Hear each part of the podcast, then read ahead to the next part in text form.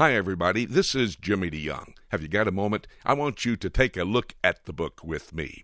We have the unique opportunity through this podcast to allow you to hear a portion of a series I have entitled A Middle East News Update. It's basically looking at the last book in the Old Testament, the book of Malachi. We talk about the messenger and the message of Malachi, two brothers, two states, two temples, and two witnesses. Now, today, we're going to be talking about two brothers. How do they play into end time prophecy? Those two brothers would be Jacob and Esau. We're going to take a moment to listen to our study, and then I'll come back and tell you how you can have your own copy of Malachi, a Middle East news update. That's the five part, five hour series on the book of Malachi. Let's listen right now, and then I'll come back and talk to you a bit more. And so now he's going to move him out and move him into this area. By the way, just before we leave chapter 36, let me show you who the grandson of Esau was. Notice here in verse 12. And Timnah was concubine to Eliphaz, Esau's son. And she bare to Eliphaz Amalek. Underline that. Amalek. These were the sons of Adah. Esau's wife. We move next to the 17th chapter of the book of Exodus. In Exodus chapter 12, we see uh, the exodus out of the Egyptian bondage where they had been for 430 years. They leave under the leadership of Moses. They make their way towards the promised land. As they are traveling, they come into the edge of the wilderness. They come to a place called the Rephidim. That's chapter 17 of the book of Exodus. There they're going to be confronted by descendants of Esau, the Amalekites. Amalek had fathered a people. And as they start to move towards the promised land, they are going to be confronted, the Israelites are, by the Amalekites.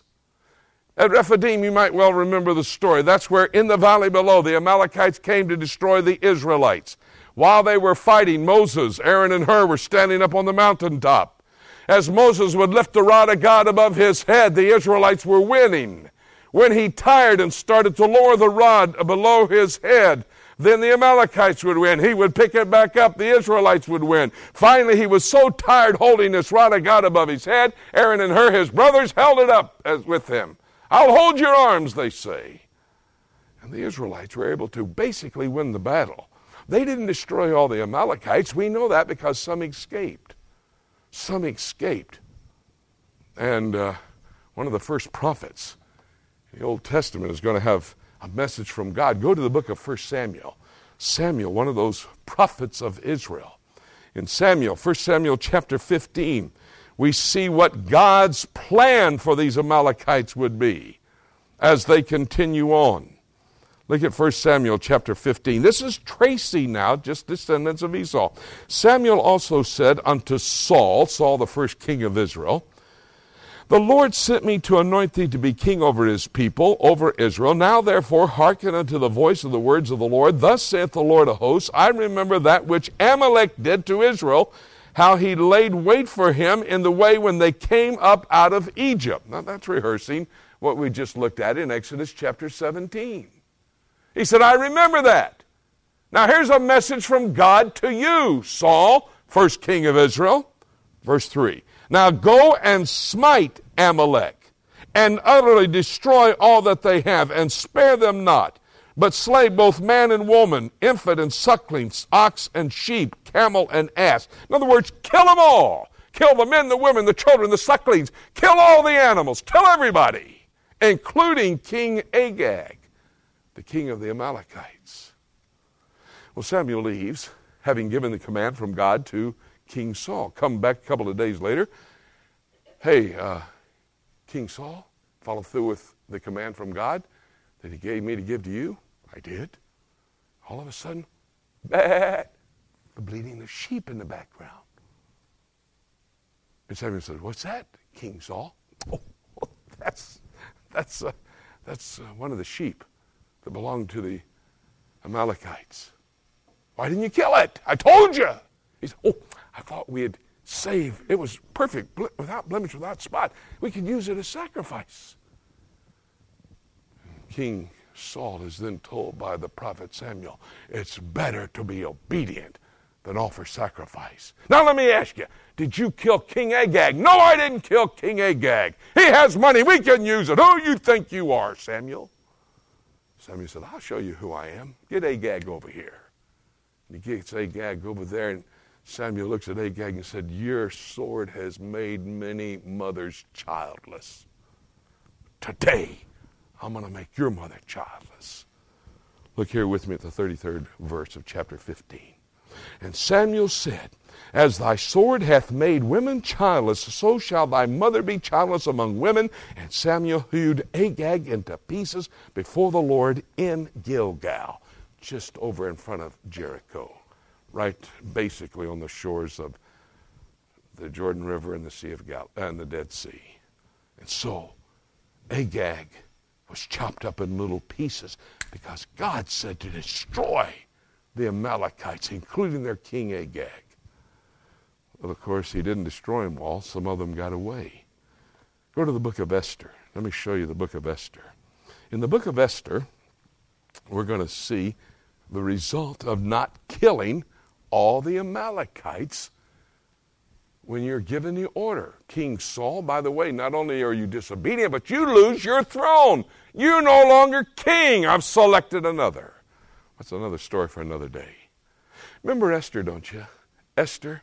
Well, Ahasuerus had a beautiful queen named Vashti. He's calling his cronies in from his 128 provinces. They're coming in. They're going to have a, a big gathering, and, uh, and the king Ahasuerus wanted Vashti to dance before them, and she said she was not going to do it. Ultimately, his leadership decided, including, by the way, a man named Haman, that indeed they had to get rid of the queen, so they select another queen. Her name is Esther.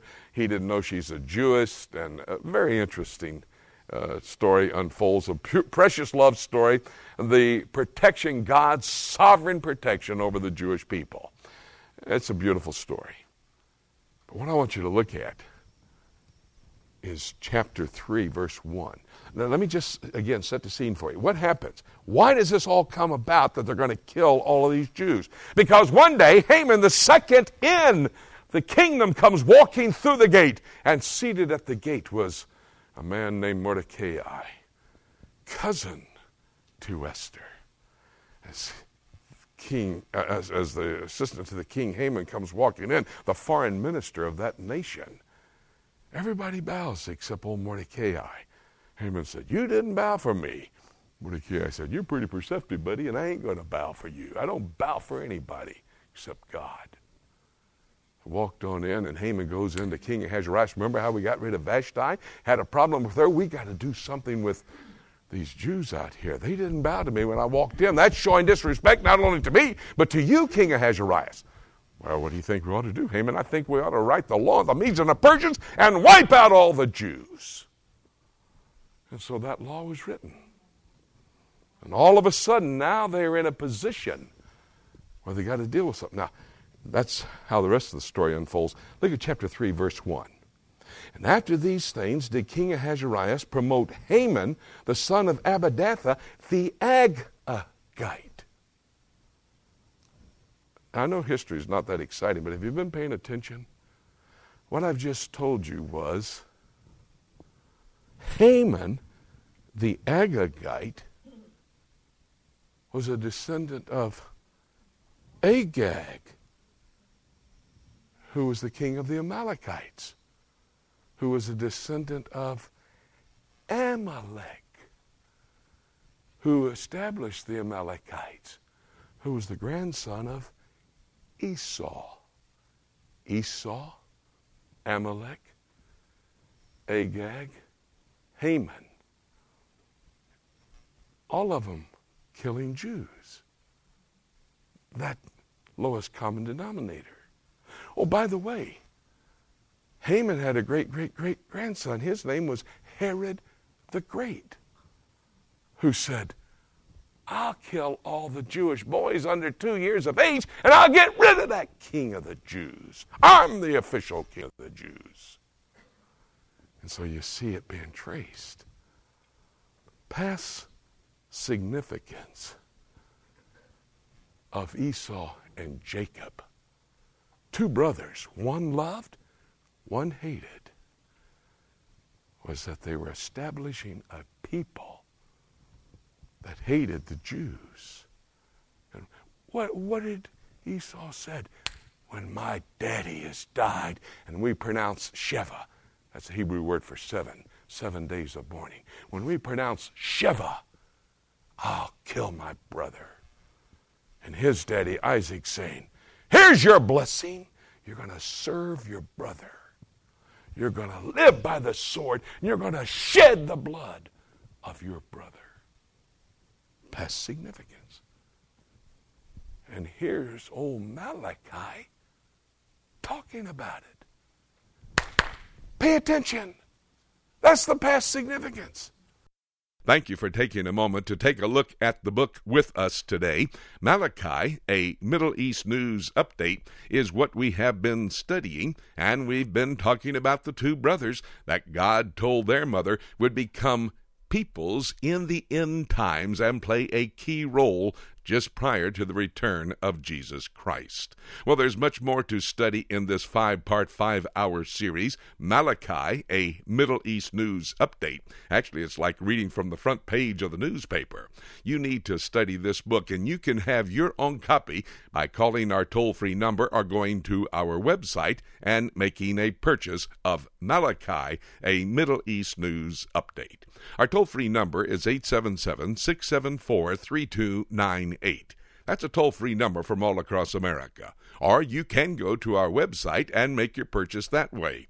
The address of our website, www.prophecytoday.com. This is Jimmy DeYoung thanking you for taking the time to take a look at the book with us. You know, Malachi, with his Middle East News Update, written some 2,500 years ago, is like reading from the front page of the newspaper today, all evidence that Jesus Christ could be coming very soon.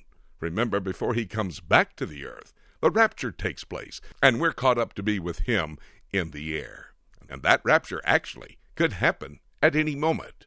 Having said that, nothing left for me to say except let's keep looking up until.